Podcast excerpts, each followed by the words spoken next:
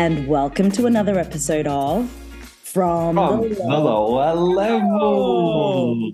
I'm your host, Moshi. And I'm Patrizio Moshi. I may say the wrong thing, but my intentions are always right. It's like I know who would say that. Is that like Teresa or Alexia or Ramona? it's your favorite anti-racist Ramona singer. Yeah, I was like, it's well, you know, my favorite anti-racist. the way, like, you know, like the distance from seeing Ramona, it's like very much like an abusive relationship. Like I miss her. and I know I shouldn't. No, it's not okay. We should none of us should miss Ramona. But you it's think you do, but you don't. You've, it's so hard because we were together for so long. I mean, it's kind of like when you are married for 20 years, you got to remember that the first 19 years of it were probably really happy times. And then it's just the last year of the divorce that's the worst part.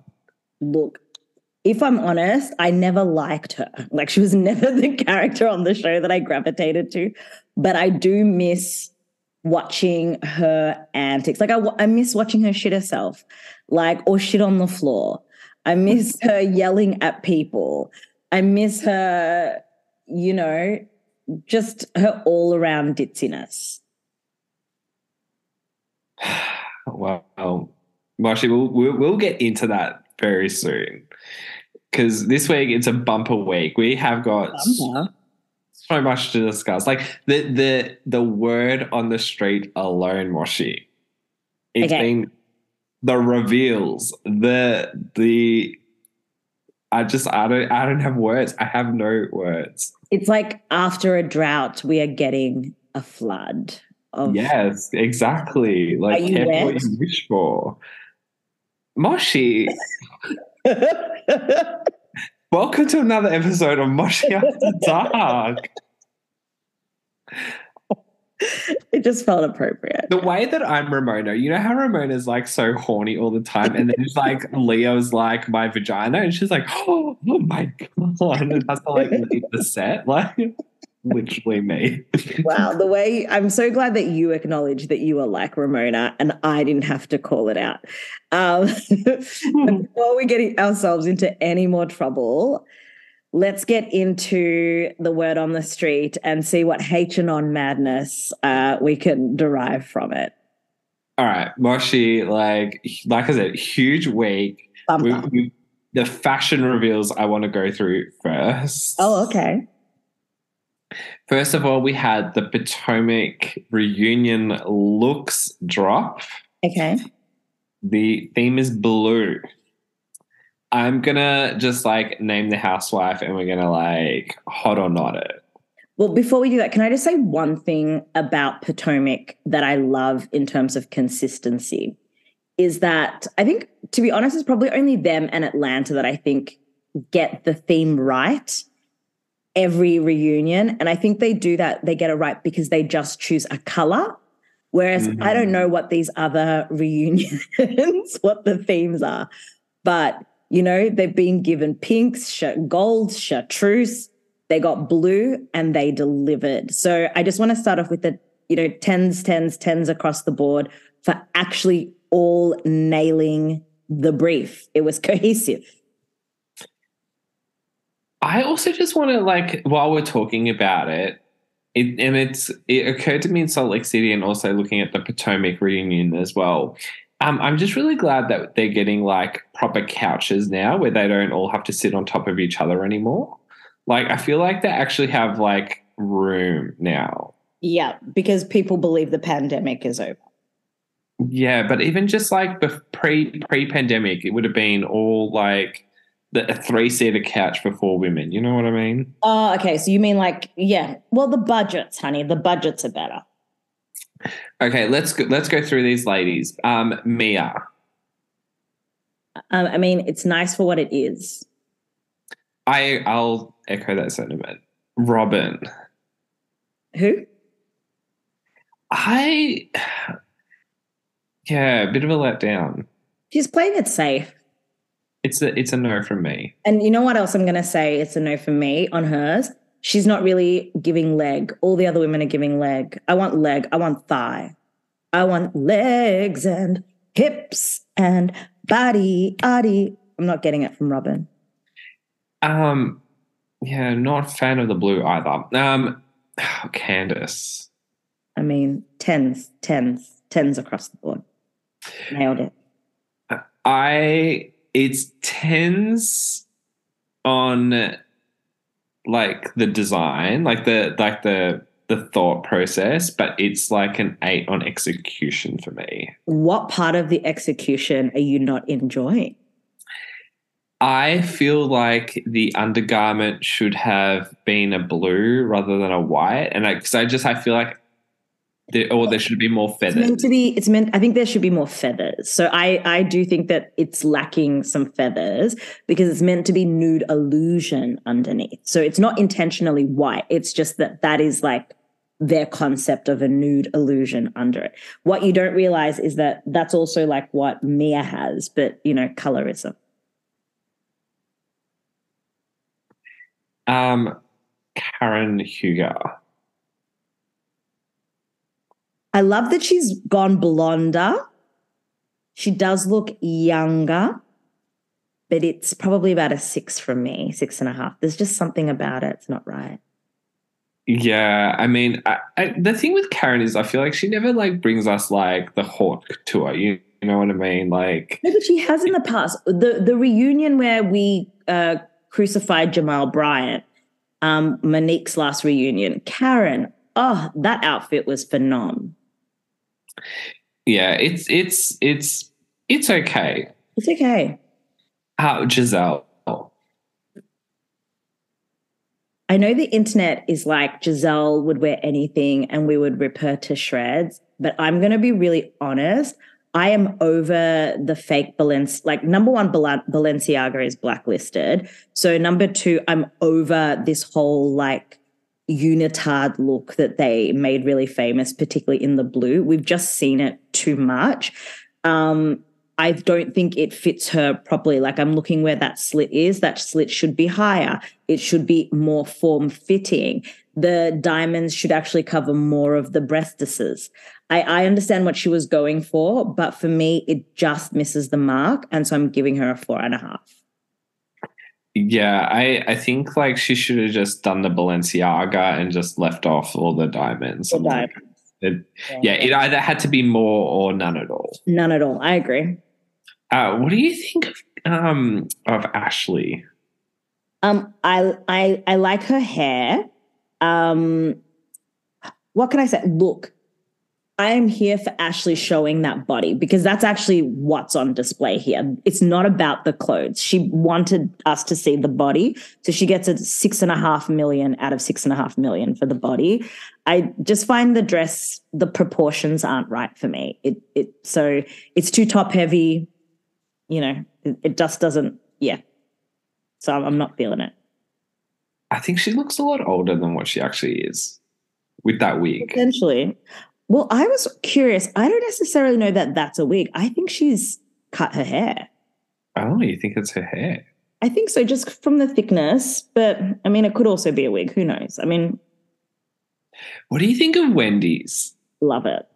Oh, okay, so I was really like, I, I was concerned that we would like not agree on this. I don't like the so the bustier that's underneath. I would have preferred if that was a continuation of that same sort of silver sparkles that's at the top of her hair, of her skirt. But Honey is peacocking, and I'm here for it. I think it's fabulous. I actually, I think Wendy is my best dressed. Yeah, I mean, you can't go wrong when you're that kind of chocolate. Like she looks phenomenal. Um, Charrisse and uh, Jacqueline, what did you think of their looks? First, I think. Jacqueline could wear a plastic bag and look hot. Um, I'm happy for Shasha. She brought it, but you know, meh. Shasha, like the internet was reading her for that weird like hair piece, that head, like that like jewelry headpiece thing. Look, she did what she thought she had to do. She was trying to be the grand dame, and unfortunately, yeah, it, it didn't go through. I just want to just point out, um, Candiace's hair is like I'm seeing the full fantasy with that hair, like Jessica Rabbit. It's giving. Mm, okay. Well, let's move in a completely different direction now. Miami. Oh, Um, that we got two things dropped this week. So, like, no sooner had we like released the podcast last week, did the seating chart drop. We had a bit of a, a bit of a speculation on this last um, last week. Um, Lisa and Nicole taking the the key seats on the reunion stage. Um, any surprises there in terms of the seating chart, Moshi? sorry. Any surprises? Very distracted. oh, okay. So the seating chart. yes. shook. I mean, it's. I'm very shocked about Alexia's placement, and according to the internet, so is Alexia. So you know, I mean, I kind of like look, I think it's understandable, but yes, it is surprising. But like last year, Julia got the front seat. So I think like Miami is going to keep delivering these random seating charts. I think it uh. But okay, so here's something that I just wanted to ask you. I think that the shows don't end at the reunion. And like we know this because there's always so much drama that happens off the show. But I think that the producers are producing like with Miami anyway, right up until the end. Like we learned today, like Andy posted today because everybody's waiting for the Real Housewives of Orange County uh, trailer to drop. And Andy's like, I don't control it. Bravo TV does. So that's the the people, the casting, the, the producers, all that shit. I think it's the same as the reunion. I think Nicole is there next to Andy to incite violence with Larsa and Alexia, like to let them know there is a new HBIC because this is going to fuel next season. Because these women do not forgive. If these are all grudge holders.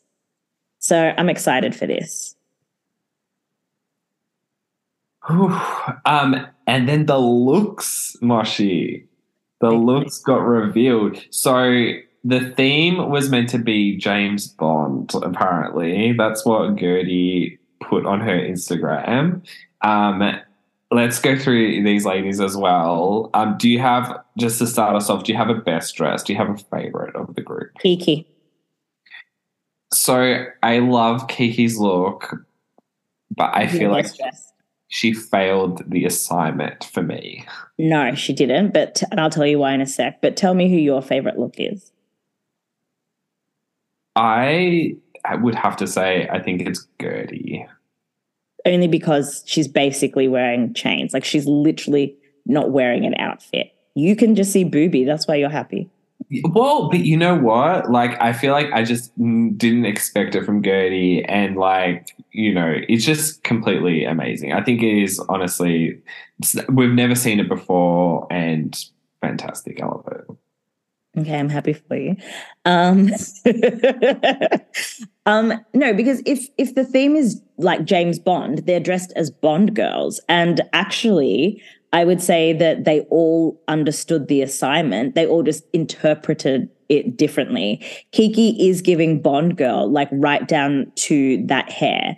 And here is why I'm an expert on Bond girls. Did you know that up until like 12 months ago, I had never watched a James Bond film in my entire life. God, okay. And you know what happened? I proceeded to basically watch them all. So they are very fresh in my mind when it comes to a Bond girl. Like, I think they all understood the assignment. Does that mean that, oh, actually, you know who hasn't? Lisa Hochstein. Mm. And I mean, Marisol is maybe giving like a sexy M, not a Bond girl. Um, and I think Nicole failed. So my my only thing with Kiki is like clearly all of the women are wearing like silver or white or black. Like I, I just wonder like if that was also part of the the assignment because she's the only one in red. Oh, I love it. I love the outfit. I love her look. I think it's fantastic. I'm just kind of like when you look at the other women, I'm kind of like, what's going on here? Yeah, look, so is it cohesive? No. But I actually think all of their looks aren't cohesive and not just because of the the color thing. And this is why like the the way Potomac is cohesive is everybody's not just wearing blue, they're all wearing gowns. Okay. This is the thing that always frustrates me as well when I watch Beverly Hills. We don't get gowns from everyone. We get dresses, we get cocktail, we get like everybody is at a different event. Like Nicole is wearing something like obviously super fashionable. It's probably couture, it's, you know, custom, whatever. But she's going to a completely, she's just going to dinner she's not going to the casino with James Bond on her arm. Mm. Do you get what I mean? And that's what that's why for me, all of them they don't work because they're all trying to outdo each other, trying to outshine each other. They're not coming in as a group. And then like look at Alexia. She took it like almost too seriously. She's like, I don't want to wear a tuxedo, but I want to wear the colors and I also want to wear bling. And it's it's wrong. I so on the on the other women as well. So like Lisa, I feel like it should have been complete nude illusion or like or it should have been more covered up. I just don't like the the like the black sort of like you know lace. Yeah, like a corset with some lace covered and those gloves and I mean she's beautiful, but it just doesn't work. Like I think she should have done the full nude thing. Like she should have just been in lace and that's it. Like she looks great. She actually looks a little too thin to be honest yeah, but like definitely too thin, but that's, that's you know. But if you're gonna do the damn thing, do the damn thing. And Larsa, I feel like I've seen Larsa in that dress like ten times before. Like I'm not. This is the thing. She's wearing. Look, I know that dress is very expensive, but the nude illusion in between the boobies cheapens it. And there is, for me, there is something missing, but does it give Bond Girl? 100% yes. Her makeup, her hair, everything else is flawless. I mean, they all look amazing. They just don't all look to me like they're at the same event. Like Julia looks phenomenal, but she's giving I Dream of Jeannie, you know, the gold edit. Um, look, I think Guerdy's is phenomenal. It's giving Josephine Baker. I love it actually. I love all, yeah, it's just, it's, in, it's not cohesive for me. And so for me, it's I, I can't even judge them. I'm just not happy. They're not giving me what I want.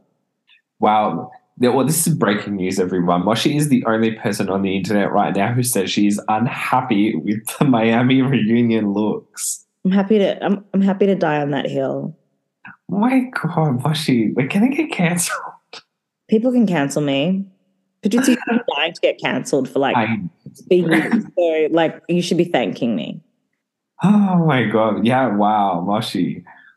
I just they're not all I'm sick and tired of housewives showing up for this reunion and all all going to a different event.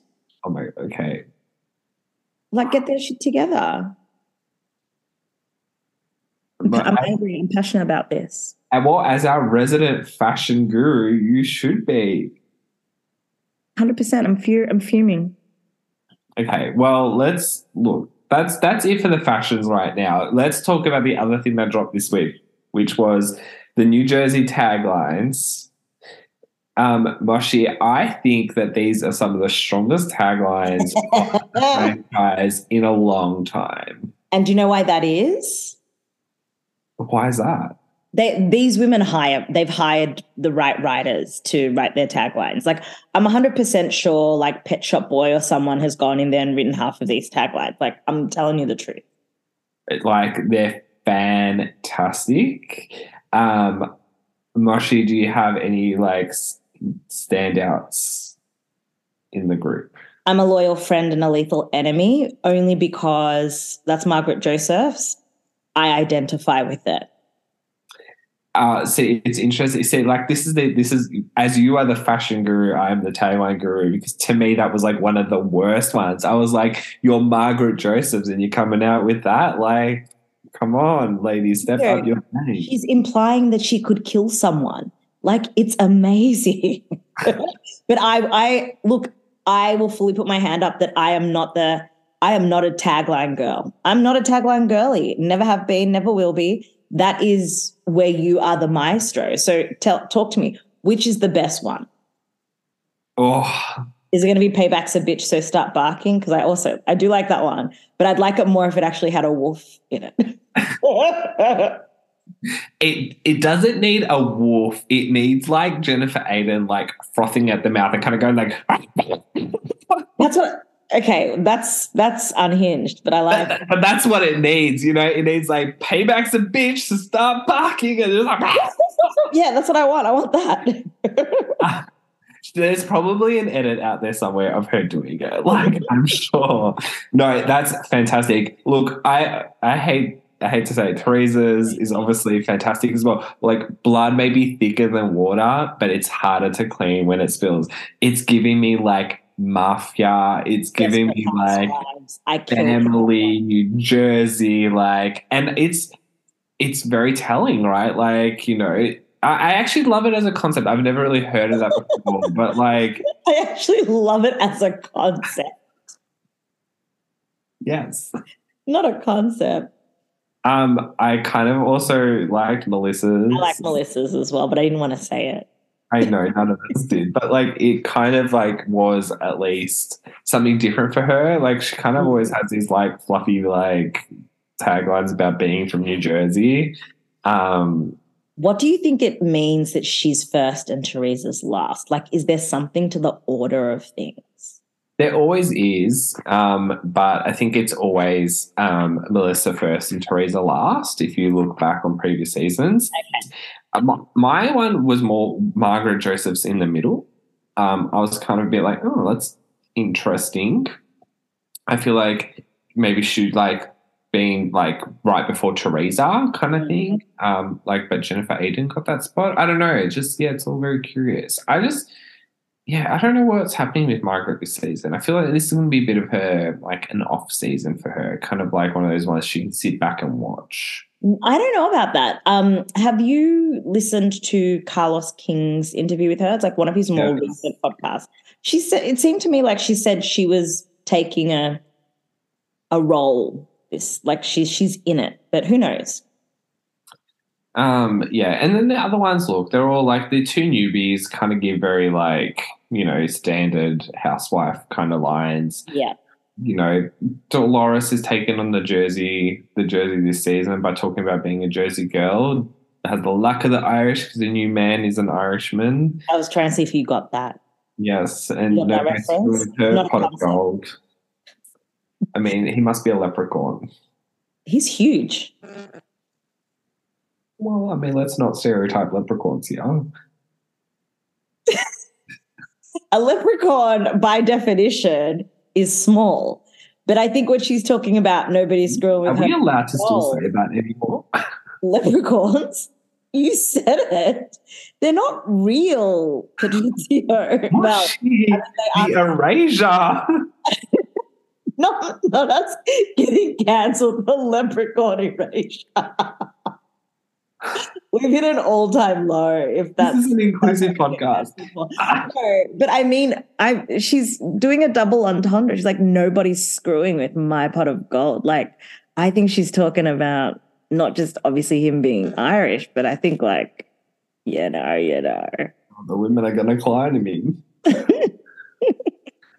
Ah, okay. Well, look, New Jersey is like airing next week crazy times. Cannot wait.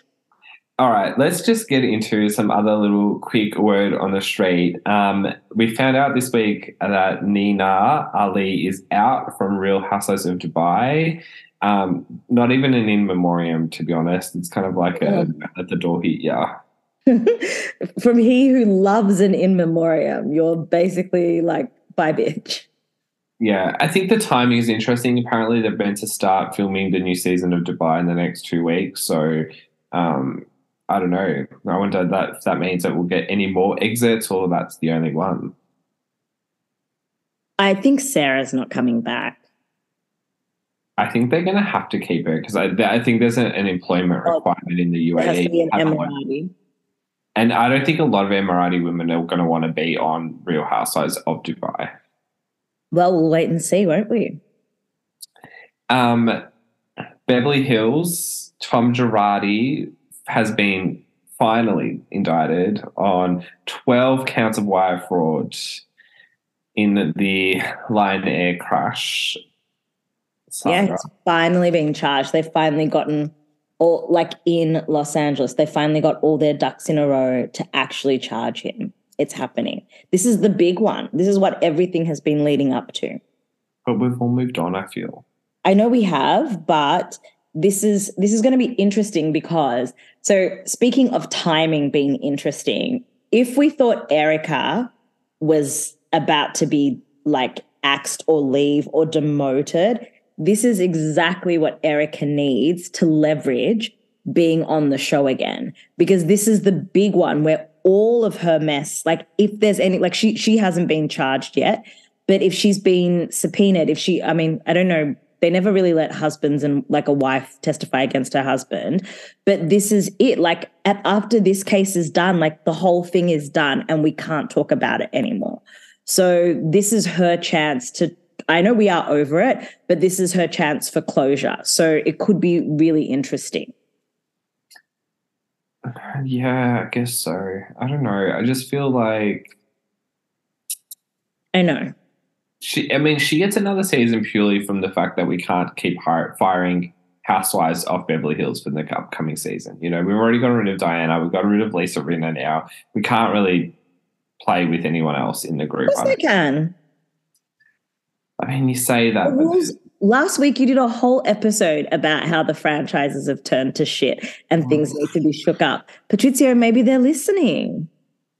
Oh my God. Well, if they're listening, I have something to say on the following. Here we go.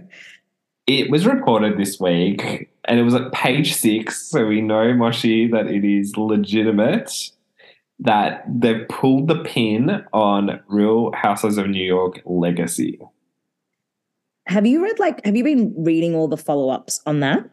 Wow. I mean, there was there's so much. They got Luann, they got a photo of Luann reading the page six article looking depressed. They've had Ramona, Dorinda, and Luann were out on the town together. I just what else is being followed up? Oh, okay. of it all. So the word on the street, Patrizio, is that the legacy um, cast members are the ones who um, instigated that rumor. So they're the ones that told Page Six that there is uh, that there's a chance that legacy that they're losing interest in legacy because of contract negotiations right so the word on the street is that like luann ramona and dorinda are the ones who um, they're, they're doing their own thing and it's because they're trying to they were hoping that it would cause so much outrage that it would drive how much they get paid up so they're wanting to be paid something like $1 million per episode and peacock is not having it and then the other half of that is that there that there are rumors saying that Jill Zarin was the one holding up contract negotiations.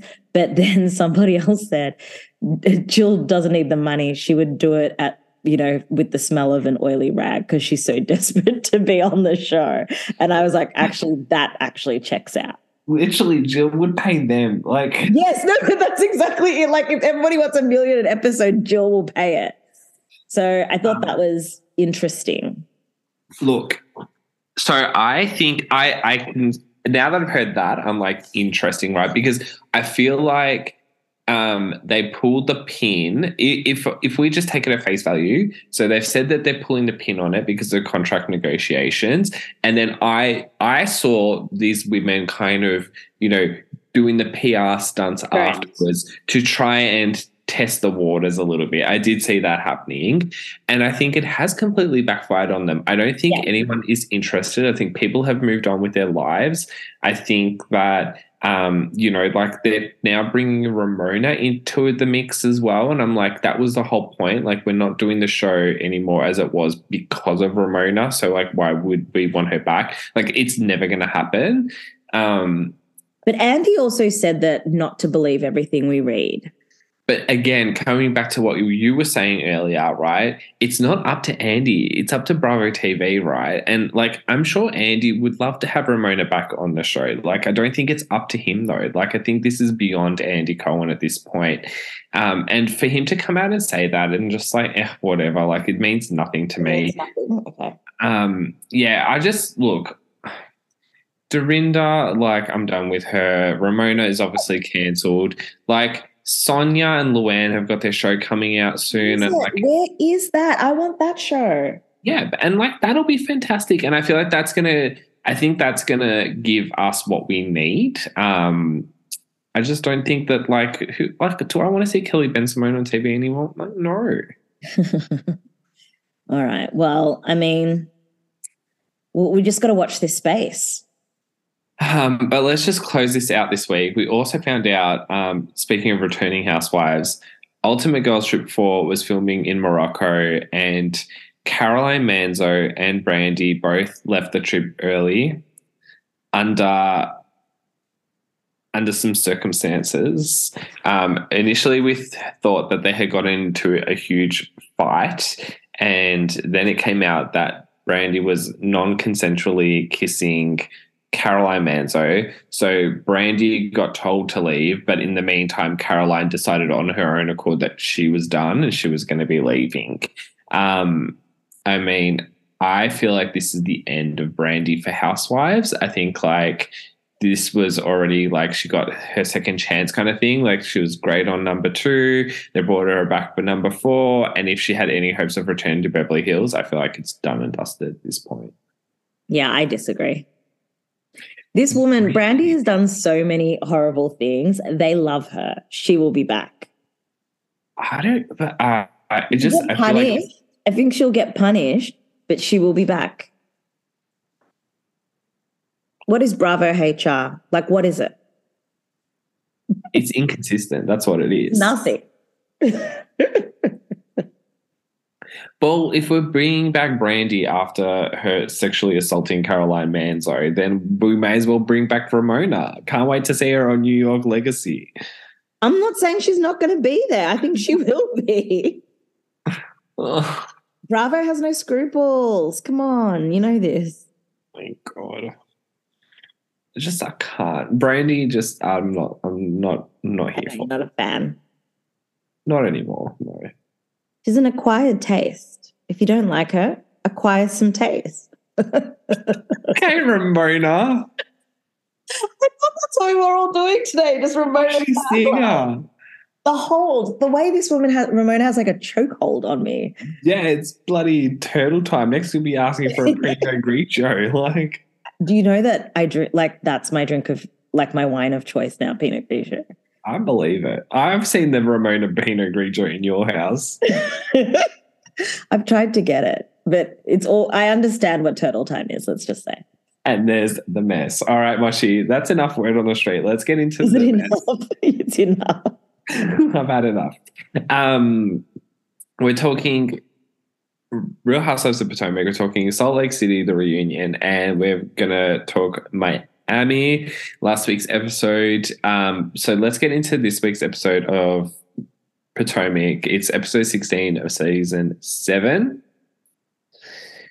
So, what I want to do first before we dig into it is I want to sort of lightly recap last week's pod because, you know, we started to talk about Potomac and it very much became like Patrizio versus Potomac. Like, you were just not happy with the state of the union of housewives in general and Potomac in particular I think because you know we had such quite high hopes for them um, we've put them on that pedestal and they'd been earning it up until a certain point but they were really disappointing.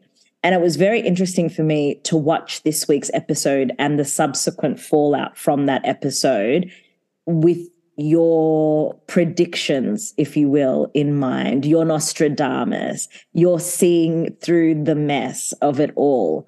Um, so I just want to, you know, because very rare that I acknowledge you and praise you for something good on this podcast. I'm usually tearing you down.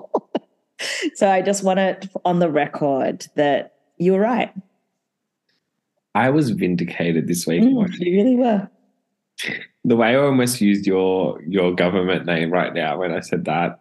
Um, I wanted to use the full. Can I tell you though? The gag is that's not my government name. Oh, oh no! I was going to use the government name, but um, oh, I just this is the problem with the show, right? Is that there's this like double standard, and there's this. I think it's truly become. Although I love to see them just completely airing each other's dirty laundry at this point, like, you know, Robyn's like, Karen sleeping with blue eyes. Karen's like, Robyn's got a woman that looks like me on the side. Like they're all just like happy to get into it, which is like so messy. I love it. But at the same time, it's sort of like I'm done with the deflecting and the sort of like all of this sort of, you know, bullshit to try and like stop their own truths from coming out and that there are people on the show like Candiace who are giving us actual authentic storyline, and then there are other women who are, and then there are, and then not only are there some women hiding everything, there are others that are aiding those women to do it as well. Gizelle Bro- and abetting. I think though you bring up a really interesting point, which is that a lot of the conflict that these women have season after season is always about somebody cheating on somebody. Um, until Monique and Candiace had that fight. But then, you know, there was that whole thing about Chris not being her baby's father as well. Like these women are constantly accusing each other's husbands of cheating. And I mean, Jamal Bryant, we know what we know about him. Michael Darby, yes, it was all proven to be true. Um, when it comes to Karen and Ray, we've still not seen the evidence. When it comes to Chris Bassett, he seems to have been falsely accused um, as well. And, you know, Smiling Eddie, he's laughing all the way to the bank. He's also not been proven in, he's not been proven guilty. But um, this week, somebody was proven guilty. I'm going to allow you to do the honors. I am so glad that Juan Dixon is not here, right? Because it is him. It is he who, like, and this is the thing, like, last week when we spoke about that phone call that Robyn makes to Juan, and Juan is like, this is why I hate the show. Now we know why. Because it's interesting to me because I think like Robyn on one hand is kind of doing this like um you know look, I'm going to call Juan and he's going to deny it all. And therefore, like, it didn't happen kind of thing. So she's using it on one hand. But then I think she's also using it as a, well, guess what, Juan? It's out there now. So, like, you better fucking watch it back and give me what I want in terms of a prenup and all the rest of it, right? Like, I think it's like kind of like two sided there. Um, but yes, we found out, like, because the TikTok of it all, that Juan was seeing some woman or speaking or texting with some woman during like the COVID lockdowns. They never met, like, and but there had been emotionally cheating, I guess, right? But then Robyn knew about it all.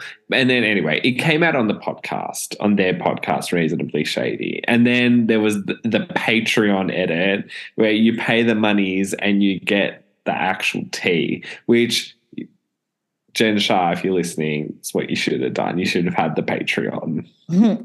Yes, rather than asking for people's emails and stuff.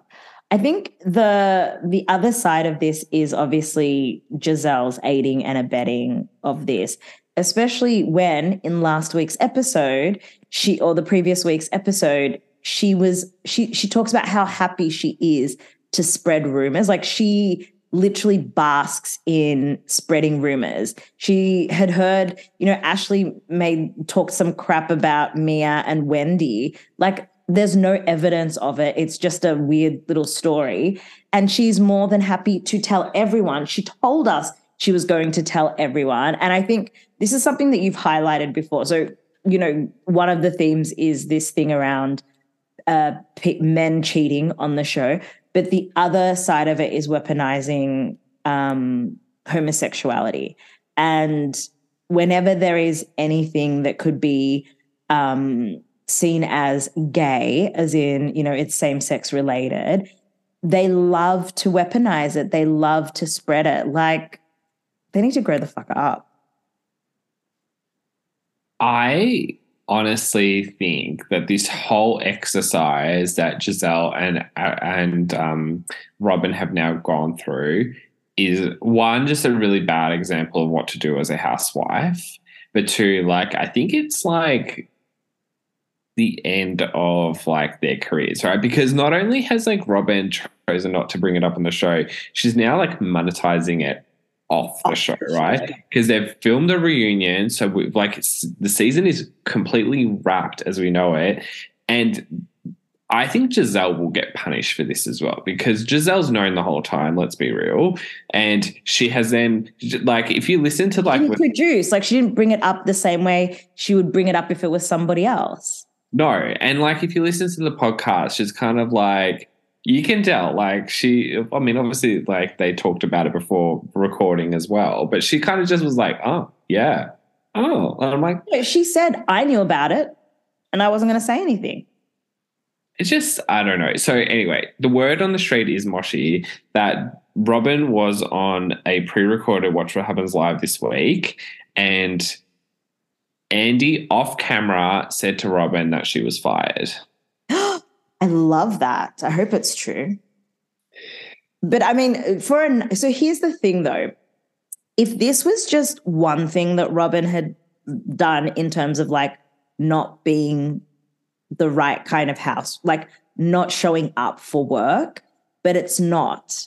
She has managed to get away with kind of, you know, either being the voice of reason or just being like Gizelle's, uh, like just being a green eyed bandit. Like that's what she's, that's, that's all she's sort of ridden off those kind of coattails and her, just her ability to step in and fight. Like she just likes to get confrontational. But like she, she has kind of broken the cardinal rules. And I was thinking about the cardinal rules of being a housewife in terms of like what you were saying last week. And I think because we are entering an era where the housewife trope is played out now. Like Housewives has been on the air for like 15, 16 years or whatever it is, the very first, you know, OC housewife. And when it first started, we had like a really specific type of woman, and we've talked about this a lot, that it was meant to represent, right? And it's it's all based off, you know, Desperate Housewives, the the TV show, the OC, all of that stuff. But the world has changed and that isn't a housewife anymore. And I am thinking back to the clip of Nene Leakes this week uh, when she was on the Breakfast Club radio show and she threw shade and basically said that none of the new housewives are stars. And I know Nene was throwing shade, but like she's telling the truth. Like that, those women who you know, became something different off the back of this show. That doesn't really exist anymore. I think Gizelle and Karen are kind of like the last of that, you know, in a sense. But at the like in terms of being personalities, having X factor, having it factor, just like being a little bit different. I think maybe even Miriam Cosby, if I'm honest with you, just because she's so quirky and different and original. And I think that's a huge thing. It's original, originality.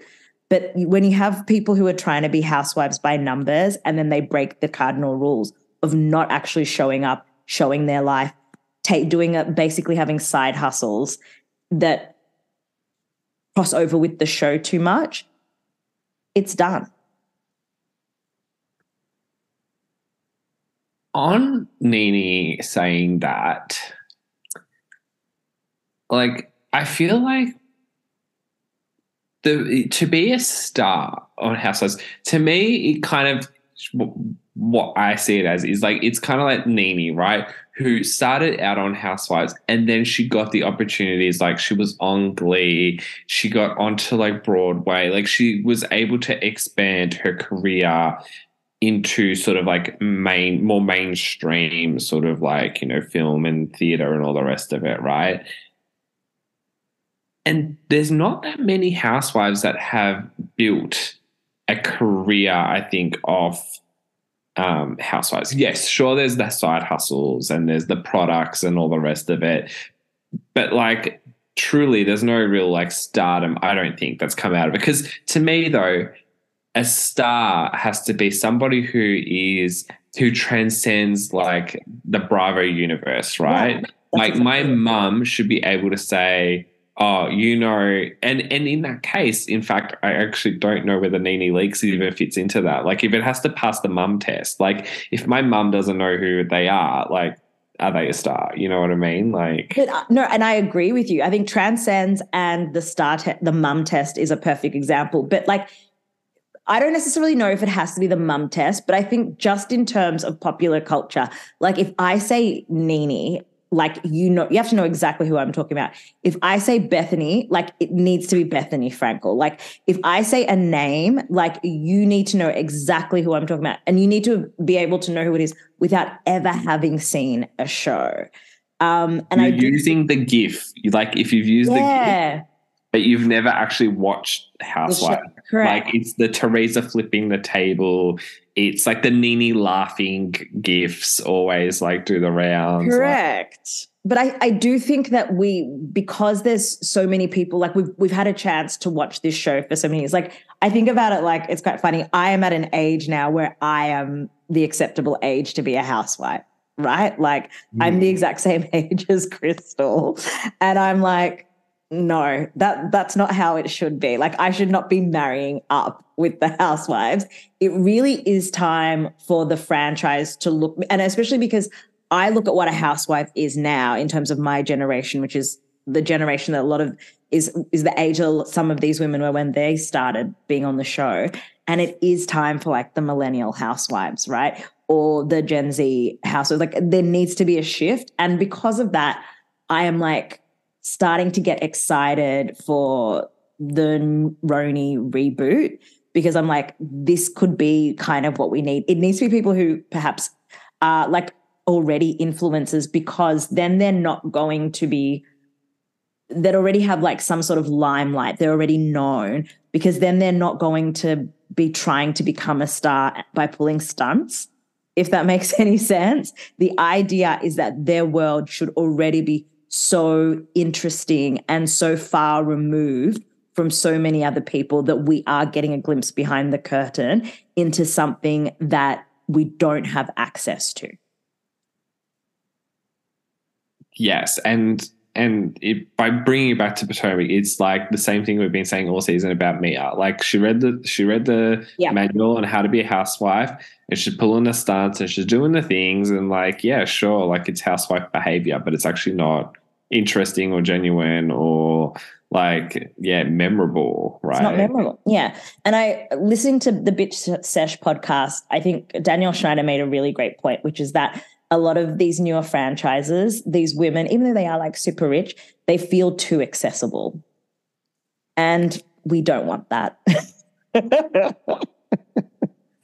Yeah right? Like hmm there needs to be an, an, element of otherworldliness. And I was like, you know what? Yeah, I want to believe that like Potomac is on a different planet. Like when we watch The Real Housewives of Melbourne, us being from Melbourne, when I watch like the original Lydia, Gina Liano, like even though they were shooting, you know, around the corner from you or whatever now, to me, they were on another planet. Yes. And and that's what we don't get.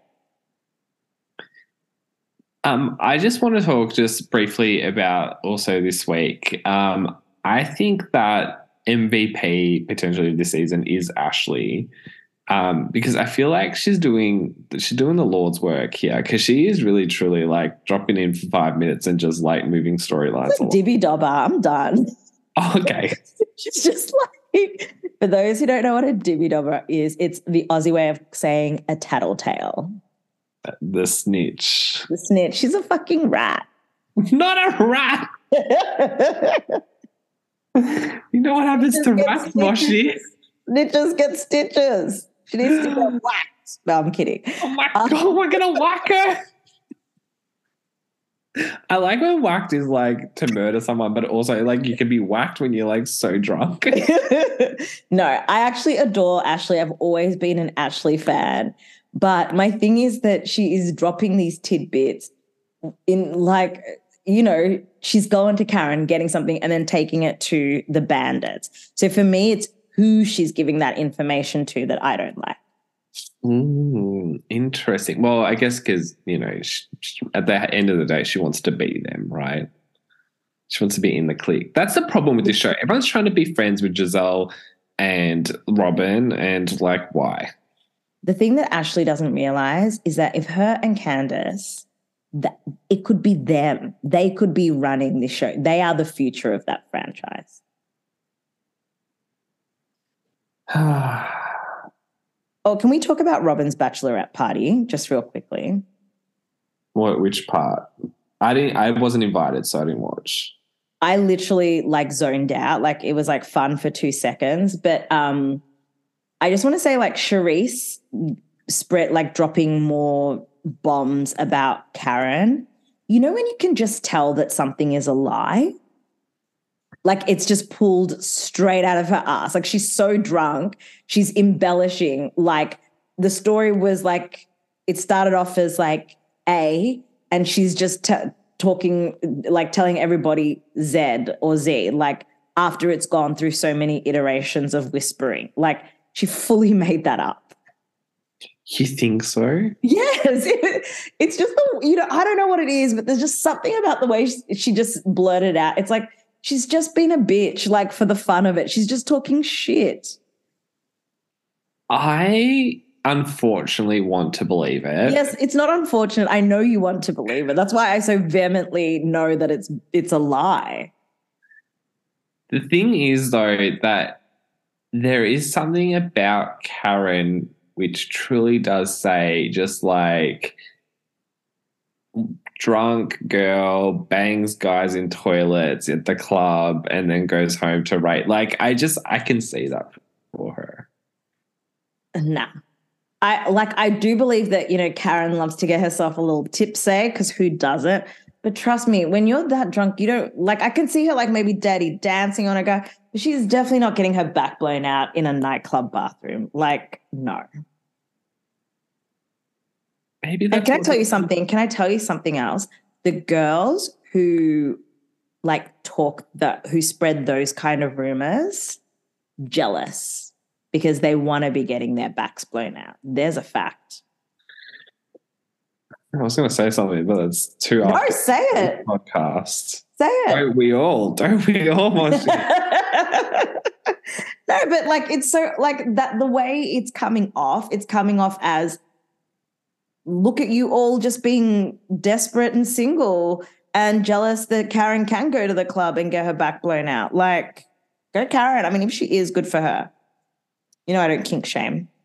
I think the one thing that did come out in this episode, which I don't, I think we've spoken about, but I don't think they have spoken about it, is that Mia was kind of like, you know, G was talking about how the older man with the younger wife kind of gets to a point where they can't, you know, raise the bridge anymore. So they say to the younger wife, go out, be free, have fun, we'll cuddle when you get back.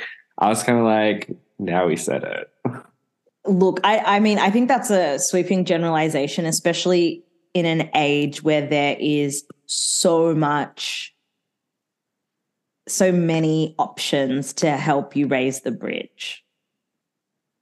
I just don't think it's an I just don't think it's a reason. But at the same time, like people can just be over it. Like if that's their arrangement, okay, good for them. I just think Ladam is classier than that. I think that like if that's what it is, I think then she would actually have a proper FB and she's doing it not at the club. She's Ladam needs to be loved on. Okay. No, but that's not what it's. She gets loved on by Ray. He doesn't. the, but the FB is the one that's like giving it to her dirty. He's like, Um, it's he, not he sexts her and then like picks her up and does her in the alleyway. Like, No, no. and I think she loves it. She loves the public sex. I'll put money on it. you don't you don't have that kind of money. She, but she's a narcissist. She likes to be on They're the camera. all narcissists. I know, but that's what I'm saying. The that's the kind of girl that likes having sex in public. That's I not mean- true. that that is a lie, right? You know nothing about that kind of girl. The real narcissist is these haters who be hating. they're all haters. I mean, look, goodbye, Robyn. I think I'm happy to call it at this point. I think you know what she could have probably survived another season, even with this bullshit wedding that occurred after the season wrapped. But I think truly now, by by doing this whole Patreon stunt, I think she has truly cemented her demotion, if not like complete like firing off the show. Yeah. You know who's going to be happy? Karen Huger.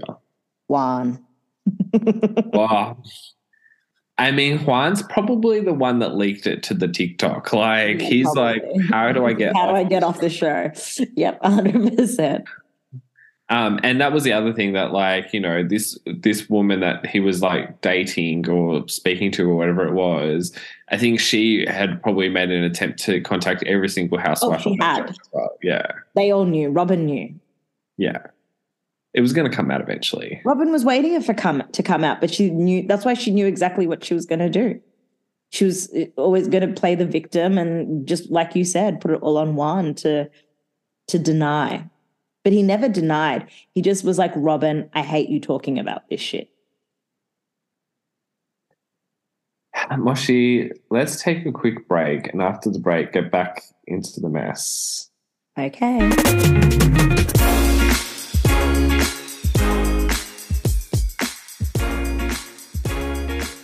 We're back from the break, Moshi. Hello. Into the mess. Into the mess. The other mess of the week. Salt Lake City, Moshi. Thank God that's over. First of all, I want to thank someone in production who was like, we definitely cannot allow this reunion to go for more than two parts. Because um, if this was a three part reunion, I really truly do not know where it could possibly have gone. Um, but at the same time, Moshi, I did feel a little rushed in this part of the reunion. I felt like we were truly like getting about two seconds of airtime for everyone, and it just kind of like it ended very abruptly. I don't know. I was just not not to say that I needed a third part, but I just felt like we we really were moving through the segments. But is that not a reflection of Salt Lake City itself from from the moment of its inception? The the way people the way the editors literally just chop they just take a chunk, they put it in. Like it has no finesse to it. And I feel like the focus was on all the wrong things across these two parts of the reunion as well. Like it was very heavy on the black eye of it all, to which we got no answers. And we got hardly any friends of. And then I felt like the husbands kind of were like featured throughout the this season, perhaps earlier in the first half. But I kind of was like, also like, why are you here? Like, what value are you adding to this conversation? Can I ask you a question though? We spoke more on Heather's black eye in this and her defense because it's not an excuse it's not a reason at this point it's a defense because she she didn't tell the truth and made the issue worse but her defense was that she was so ashamed that she had gotten blackout drunk and didn't know how her eye had been injured that she, you know, it was Mormon shame basically.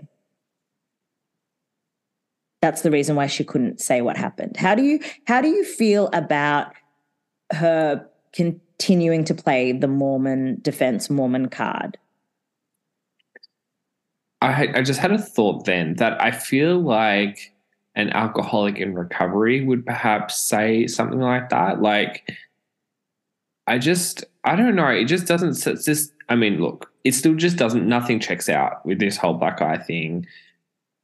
I, I do want to say that perhaps she doesn't know at this point. And yeah, I, think, I, I think that she might not know, but I just think that, I think, you know, I think Lisa Barlow really called this out that like,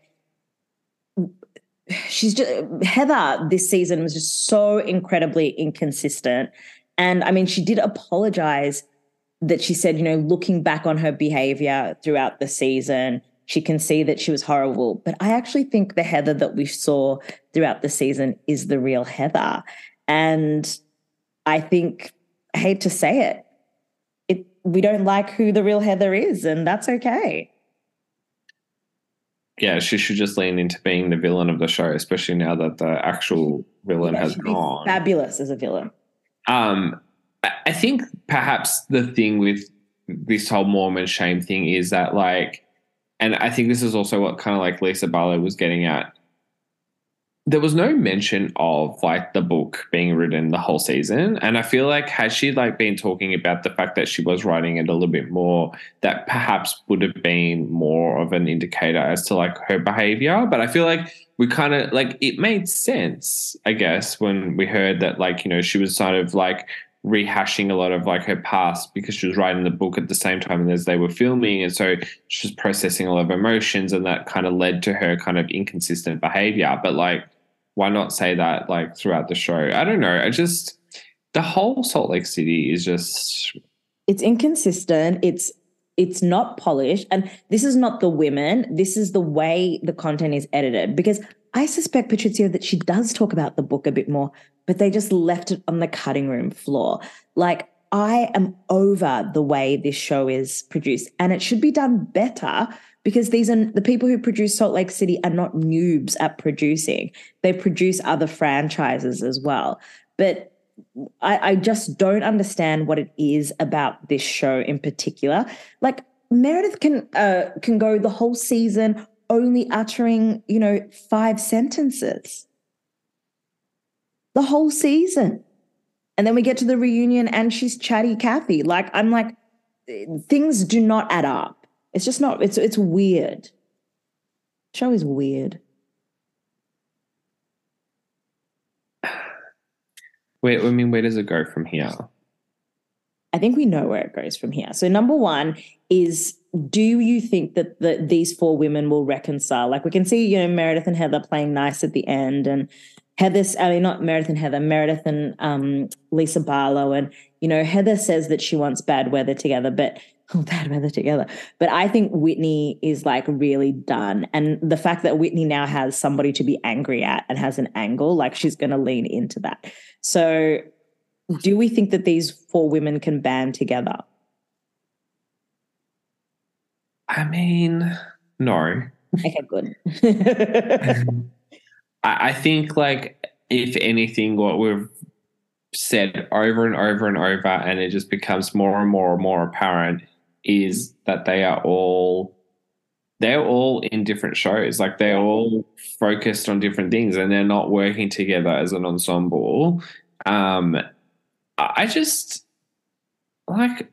I don't even care. Like that, I think that's the thing. Like, will they reconcile? I don't know. Will I even care? Like, if they do or they don't. Like, and the answer is no. Like, I'm completely indifferent to all of these women. Unfortunately, at this point, what could make this show better? it's cancellation. Say they don't cancel it. Is there anybody who you think could return to the cast to make it a bit better? I know. So Moshi would like to allude to the fact that there is a rumor going around at the moment that Mary M. Cosby has uh, allegedly agreed to come back as a friend of because she's finally gotten over the racist behavior of Jennie from last season. Because that's apparently why she couldn't come back for season three because she was still processing it all. Um, never mind that she was also a little bit problematic herself. a little bit. She's incredibly problematic. Well, Here's the thing: we I need think that had to come from you, not me. I fair enough. You're already problematic, Patrizia, so it's fine. I think here's the thing. We don't care if a housewife is, is problematic, right? It's just about the levels of problem problems that they cause and the things that they do. But because Mary is so quirky, like her just saying women and the way that camera panned, that was cinema. Okay. That was so iconic. In that moment, we felt all the feelings. It was just so perfect. Um, and I think it'll be really interesting to see what Mary is like on the show without Jen. I think my my biggest concern here is that the show is truly pre- ready to flop. You know, it's actually already flopped at this point, but Yeah, it's is like it's on life support. And so what we've tried to do now is get Mary in to revive it, right? And it's just like we, we can't even get her back. Like this is this is how dumb it is, right? Rather than do what needs to be done, which is just make her make her the a full time housewife, fucking cast it around Mary M. Cosby, right? Like no friends. That's fine. Cast it around her. Like th- that's how you solve the problems. But instead, we're doing this thing where we're like kind of like bringing her in as a friend of, so she can like tap out whenever she wants. So Yeah. there's no, you know, and it's sort of like for what? Just so that like he- um, Whitney can like have another person to like talk stupid shit with, and like Meredith to have a reason to like still be in the show. Like it's just, it's, it's like uh, I just I can't I can't even like begin to explain how much of a bad idea I think this is. It's it's it's giving desperation to me. Like the, how many women live in Salt Lake City and we had to call back Mary M. Cosby at this point. Like Yeah. The other option, and it's like a two part, and I've said this before, is like to bring in the Mormon housewives. Like, I want them to go fully in on the Mormon of it all and like get rid of everyone, build the show truly around Lisa Barlow with just Mormon 2.0 people. Like, there needs to be a thread. Like, I want them all to be people who are still practicing Mormons, but are bad. I want actual bad Mormons. I think that's the thing that like the the way that we're gonna have to rejuvenate housewives at this point. Uh, It's up to us, Moshi. Oh, not me and you. I don't have time. Yes, it's just up to us because we're the only ones coming up with ideas at this point. Like I saw a tweet the other day that throw everybody else under the bus. Yes. I saw a tweet the other day of some moron that was like, God, okay. It's probably was- me. that was like, I, I have an idea. New York Legacy, but it's like Ultimate Girls Trip and it's just like a seven episode season. And I'm like, dude, that's no shit what they're going to do. And these women can't even agree on the bloody contracts. Like, people think they have ideas and I'm like, it's already happening. So we we've got something new here. But yeah, I think they need to just go back to basics in a way and just like really hone in on a community. yes. Moshi, I hate to say it. Let's throw like diversity out the window. Just Yes, get me, I'm with you. I'm over diversity. Lisa Barlow's in a room. I want them all to have been on TikTok talking about their like Cheating on their shit that husbands and been the up to. Yep. Yes. 100%. I'm done. If you're going to do Salt Lake City, I want I want fuck diversity. I'm sorry. Yes, I want only white pioneer Okay. women. Stop. I'm going to stop you there. You're not allowed to say I want only white. That's see this is where we get in trouble, Patrizia. Oh. Okay, I'm sorry for I'm sorry for saying the quiet bit out loud. but Lisa Barlow, as suspicious as her tan is. I was going to say, are we calling Lisa Barlow white? Maybe white passing, but I don't know. Lisa Barlow will be the diversity like hire of the season. At this point, she is. Um, but we can't say that. There are boundaries. You cross them. Just every time I think like you're you're doing it right, you just go full hell for leather. Okay. I get excited, Moshi. Okay, if it's not after dark, it's Not just I get complete- excited. Patrizio, you are really not. Oh, bless. I'm like a dog. I peed myself a little bit. Okay. Yeah, I could tell. I could tell. Okay, we need to move on now. Well, I mean, there's no way that just as Salt Lake City, like, how can we move on? There's no way to move on other than canceling it. Even Moshi, Heather Straight, she has been caught on Facebook commenting about like BLM and being like a little too, you know, Patrizio about it.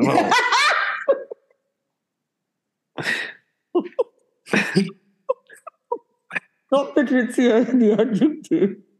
Oh. So the one that the one that looks like Heather, right, but with the black hair, not the blonde hair. Like there was comments posted two years ago at the height of like the Black Lives Matter riots and protests and all of that, right? The same movement. It's all good. Movement, BLM. and it was like the comment was like someone was like you can't riot and burn things down, expect blah blah blah blah blah. And she was like, agreed. And it's like boom. like you can't be on the show now. Like we found the receipts. It was giving Jennie Nguyen. Like, I'm sorry. Like look, but at the same time, we need to allow people to grow. We need to allow people to change, but people, in order, you know, have to acknowledge that they are racist and then they have to do the work towards being anti racist. And as your black friend, Patrizio, it's not my job to educate you on this stuff, but you need to read some books. Okay. all, all I'm saying, Moshi, is like, if you went to January 6th, do we give you an opportunity to grow on one of these shows while you're making like a five figure salary? Like, I'm not sure. No, I think you're right. But look, racism aside, um, the show is a flop. And I, you know what's the weirdest thing is? Uh, so many people really love Salt Lake City. And I think the reason why they love Salt Lake City is because of the pandemic. It was, you know, we were in lockdowns. It was, you know, respite during the lockdowns, but just know that you are better than that. It's, it's Stockholm disease. Yeah, yeah, it's Stockholm syndrome, 100%. All right that's enough about Salt Lake City because it's taking us to places we don't need to go. Let's I have to read a book. Yeah, you do need to read several books. Let's talk about the Real Housewives of Miami. It's cute. It's fun, right? Um, or it. as I like to refer to it, bros. The real bros of the Miami. real bros of Miami. Hey, bro. Bro. Jesus Christ, the bro of it all. I'm done with the bro of it all. Now, um, we are talking about uh, episode 11 of season five. By the time you listen to this podcast, episode 12 will also have been released, but we'll talk about that next week. Um, talk to me about about season 11, uh, episode 11. season 11 of my season 11. I really struggled with this episode. It was a little too chaotic for me. And I mean, if you've been listening to any of this podcast up to this point, you can tell I am very chaotic. So, um, the fact that this episode was too chaotic, even for me, like says a lot. I just there was a lot going on, and the women were screaming all over each other, and none of it makes sense anymore. And I just was kind of like, I, I kind of need to forget this episode happened. But um, I do have some thoughts about about the people, the places, and the things. Shoot. First of all, so we're like still at Nicole and Anthony's engagement party, and Adriana is ready to discuss the divorce settlement um, with her boyfriend Thierry. Um, he's a jerk. Oh, he is horrible. But and, he's been he's being encouraged to to be that way by Adriana. That's that's the thing that I really just want to stress is that Adriana's a strong woman. If she she co-signed that behavior because she they just so desperately wanted to show Alexia how wrong she was. But you know what happens if you wrestle with a pig in mud? You put lipstick on the pig. you can't what? No, you can't put lipstick on a pig. That's the saying. But do you know what happens if you wrestle with a pig in mud? No. You end up with mud too. Who said that? Me, Aristotle. oh my god, Gandhi, probably. I thought that was like an Alexia quote or something. Like I was like, where is this coming from? I'm just saying, if you if you play in shit, you're gonna smell like shit too. And that's why it's like when you go low, you, Michelle Obama said you should go high. Don't go lower. I yeah, I just as as frustrating as Alexia has been about this whole divorce thing, I just think that this guy, like, you don't look cute on the TVs. Like, I'm not a fan, and like, no one is going to be on their side. And and the fact that later on, like, Adriana is kind of like, well, you need to apologize to my boyfriend. It's sort of like, yeah, but he was an absolute joke and a pig and a misogynist to Alexia. So actually, she doesn't need to apologize. You know what the thing is, though? It's like in the moment, I, I suspect it's different, but the, I, I'm curious, her watching it back, whether or not Adriana will have a different perception because Adriana is pretty like good at seeing the actual picture of things, right? Like all of those words that you just articulated are words that Alexia isn't able to use. So um, she doesn't know those words. But um, yeah, I think it'll be interesting to see what how how that's addressed in the reunion if it if it comes up. Um but like just to continue on this like theme of just Alexia being unhinged. um, I mean the I feel like you were already on that on this train last week, but I'm now on board as well. Um, the parallels between Alexia and Teresa, and just in the complete, like I don't know what, what's the word, Moshi, like just. But it's it's like I just said, like you just described the the way that she was spoken to by that man Thierry was misogynist. It was horrible, like but she can't she just can't articulate herself. And she you know she just sees she cannot see beyond herself. And like i said it's like you, you know you wrestle with a pig you you're going to end up being like the pig. Like not that alexia is a pig but i just mean like people who try to reason with somebody who can't see reason from another perspective you just end up looking like the idiot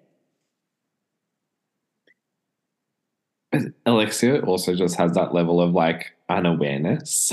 So unaware, like has no idea. She really, it's it's her world, and we are all just living in it.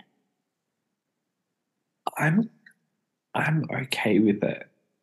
Look, you know, anyone can say what they want to say is one of the best things I've ever heard because it's so not true, but at the same time, it is true and it, this this behavior of unawareness it like it just it continues into like what was the main event of this episode which was Alexia's hosting a lunch for all the ladies at her beautiful penthouse apartment um, with one of her friends who is a divorce lawyer in order to get some general legal advice, but in particular for Lisa to be able to get some, you know, free general, you know, opinion. I think, I think it's for her to get another perspective because I think one of the things that becomes blaringly obvious, and I just want to touch on this and we'll go back to it, is that Lisa isn't protected.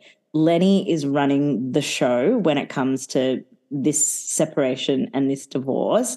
And Lisa, you know, hasn't gotten a lawyer. She's letting Lenny, you know, sort through everything because you see it in their discussion towards the end, he's one of those people that wants to keep the courts and the the lawyers out of it. You know, he wants it to be his way. Um, there's a bit of gaslighting that I think happens there because he knows the courts favor the women every you know majority of the time. Um, and he wants to have as much he wants to keep as much power as possible and i think what i love most about this luncheon is that the majority of these women are divorced and have been in a similar situation. So I do think it's coming from a good place with some subtle shade. We didn't talk about it earlier in Salt Lake City, but um, it does get revealed through that reunion that Angie Harrington gave money to Jen Shah for her legal proceedings. Do you think any of the Miami women would like assist Lisa in procuring attorneys for her divorce. Marisol. Marisol is a connector. Marisol fucking knows everyone.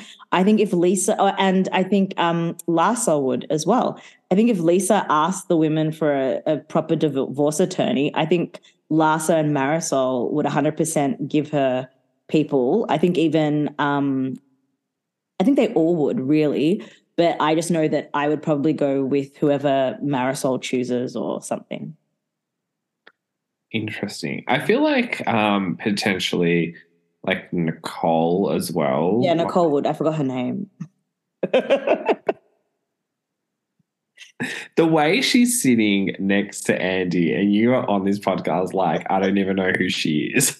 literally, her name just escaped me.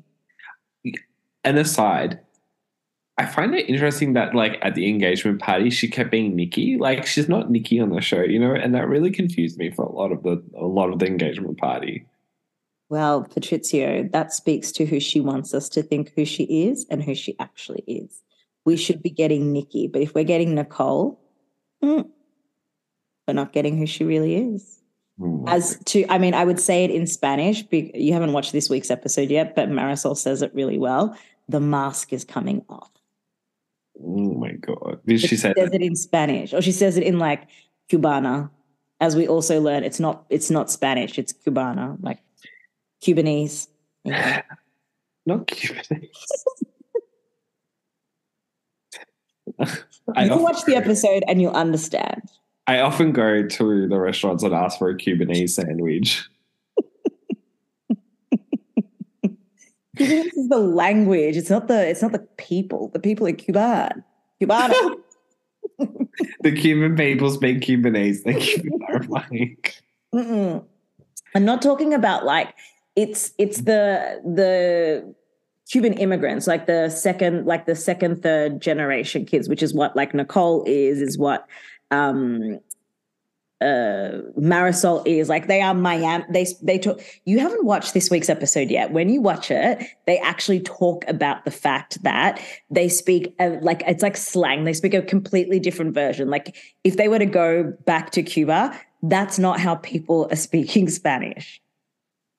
Oh, it's like okay, so yeah, I mean we have the same It's thing. more colloquial. It's just more colloquial. So that yeah, that's all I'm saying. That's what Cubanese is. It's the more colloquial Miami Spanish. Sorry for being so behind in this week's. Um, Guys, everybody is rolling their eyes at you. They're listening to this and rolling their eyes.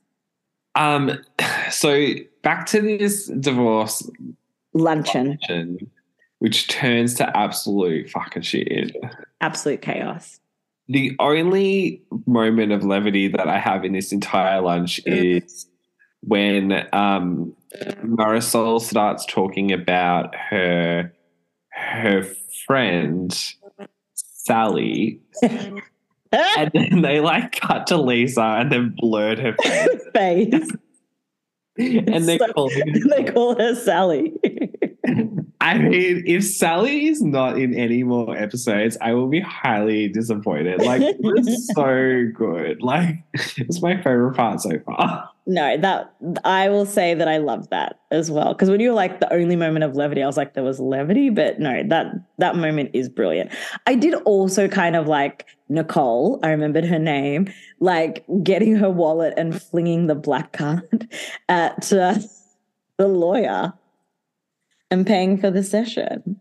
So my only issue with this is when in the like confessionals, Nicole's like, were they mad because like I I'm like you know trying to take over the conversation, or were they just mad because I've got like a black Amex? I'm like, no one is commenting on the color of your Amex, lady. Like, No, but I love that delusion. This is this is why this is where I think Nicole loses people.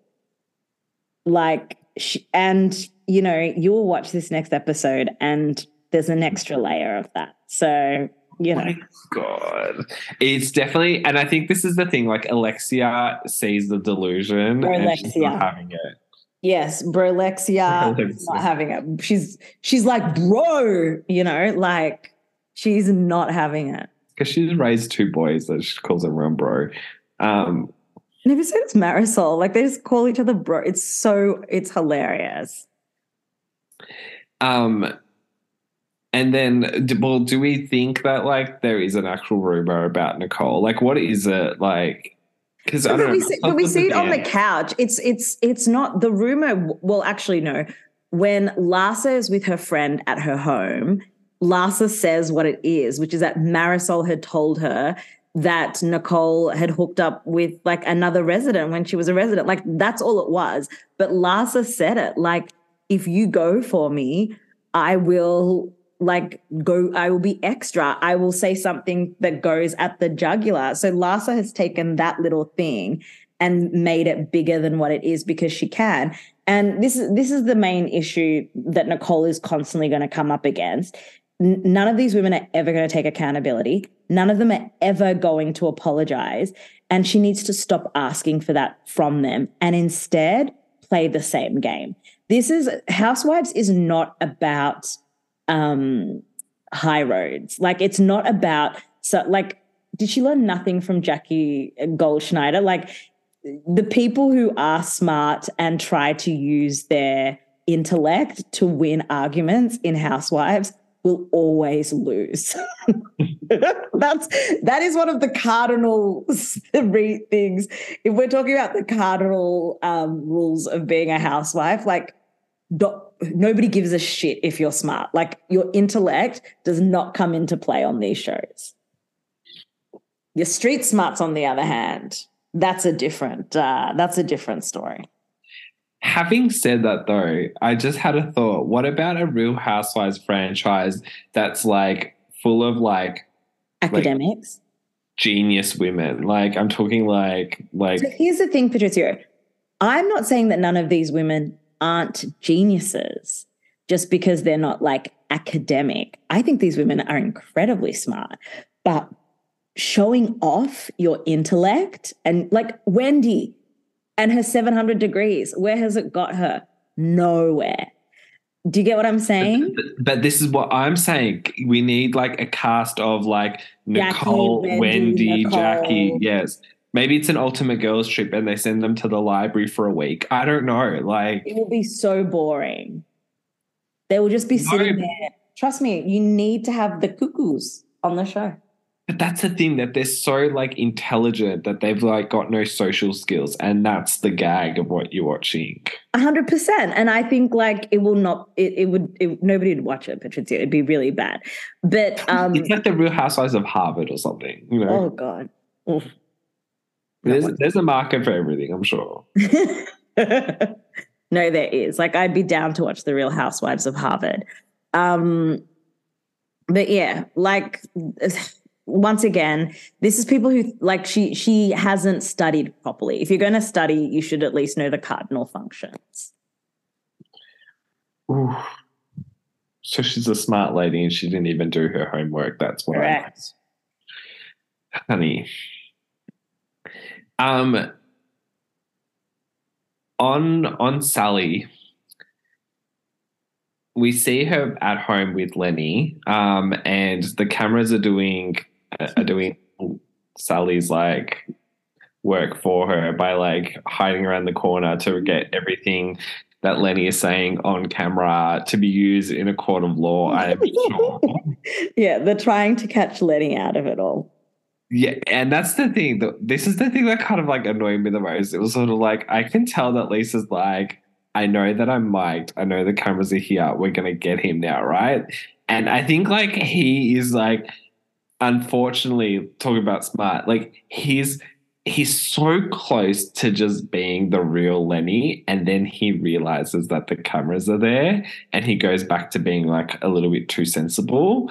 Like I want to. I want I actually, to catch him. I think that his sensibleness is actually what caught him out. I think we see this a little bit differently. So before, I think what it shows is it shows how controlling he is. Okay, so he says things like, so she's trying to get him, catch him out. She says stuff like, you know, I'm the mother of your children. Like, why do you want to kick me out of the house? And then he says, like, something along the lines of, he's trying to do the right thing by helping her move on because he knows that if he doesn't kick it, like if he doesn't help her find another place to live, she's never going to leave. And then he says, you know, we don't want it to, you don't want it to get met, like not messy, but he's like, you know, you don't want me to have to get like the courts involved and things like that. And I think, I think that she should be getting the courts involved.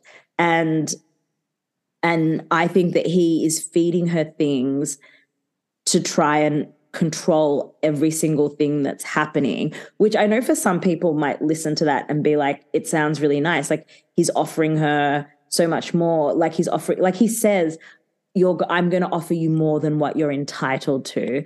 And I'm like, I don't think that that is true. I think that him saying that is a tactic that men in powerful positions or men who are the breadwinners use as a way to fully control um, divorces and separations because they actually know that should it go through the courts and go through the proper way, yes, it'll be long, yes, it'll be messy, but they will actually come out of it worse.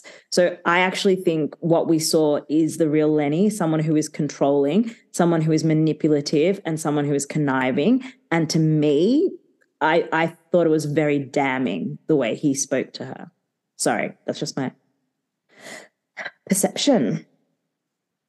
I mean, look, I think we've said it now. Like, Lisa is in the losing position because I think one, she's not going to get the right assistance without a shit ton of money um, behind her. And I think she's also still like incredibly vulnerable. Like she's still in love with this man. I think she's still blindsided by it all. I think she still wants this magical, like fairy tale family situation. Um, Do you actually think that she is like this desperately like in love person? I think she's in love with a concept. Yeah, totally. For sure. But I think like, you know, I, I think she probably loves him because he is a father of their children. No, I think she's she, she talks about how like like she it's true she has no other family and I think I think that I think this divorce could have been really different if Lenny hadn't immediately gone and hooked up with like another woman. Like I think that's the bit that really stings and that's why she's like really, you know, you've spoken about this as well that they were meant to have a much more amicable separation, right? Um, and I think that's the bit that really stings for her is that she like, and I think this is fair. She doesn't want somebody else living her fantasy, and I think that that's fair. Um, but I do think that it's in her best interest to get this shit resolved because look at the damage it's doing to their children you know, her kids are acting out because they don't know any other way to behave. They're going through so much pain themselves. But I think at the same time, like, I don't think Lenny is super invested in the children. Um, at least that's being how it's being portrayed to us, right? And I think she does want to try and secure something so the kids do have like a good, happy life beyond the divorce. Um, and uh, perhaps she's not she doesn't have the foresight right now in this moment that we see her to be realizing that perhaps it's a better situation to kind of do what Lenny's saying and kind of like get this shit sorted sooner rather than later because it is impacting on her children. I 100% guarantee you that Lenny is probably a great father. Um, like do you think so? I don't think so. No, I, I think I think he is absent because I do think like he works a lot. Um, and and definitely he obviously goes out and parties, but I think like all parents are entitled to that kind of lifestyle. Um, I think like Lisa was having that sort of lifestyle before as well, because they would have the nanny who'd look after the kids and they would both, you know, party together or whatever. Um, I think, I mean, I just always think back to la- last season when, you know, she was hardly on the screen, but when she was like just that going out to lunch with her kids. And it really looked like she'd never gone out to lunch with her kids before. Do you know what I mean? I, I think that there's, uh, I think that they had a style of parenting that suited their life the way it was beforehand. And now that things have changed, I mean, she obviously, I think, is spending more time with her children now than she was before. Um, but I think that Lenny just doesn't want to be on camera as well. And I think that's why we're never going to see him with his kids. I don't think he ever wanted children. I think he only had children because Lisa wanted children. But Lisa's the one that didn't want kids. He's the one that wanted kids. Well, I thought she wanted the family. I thought she wanted, she was like so desperate to give him a child though. No, in the end, she was because they had split up. Like they had children to try and repair what their relationship was. But the whole thing when they were first on the show was that he wanted her to have kids and be the family. And, and she was like, no.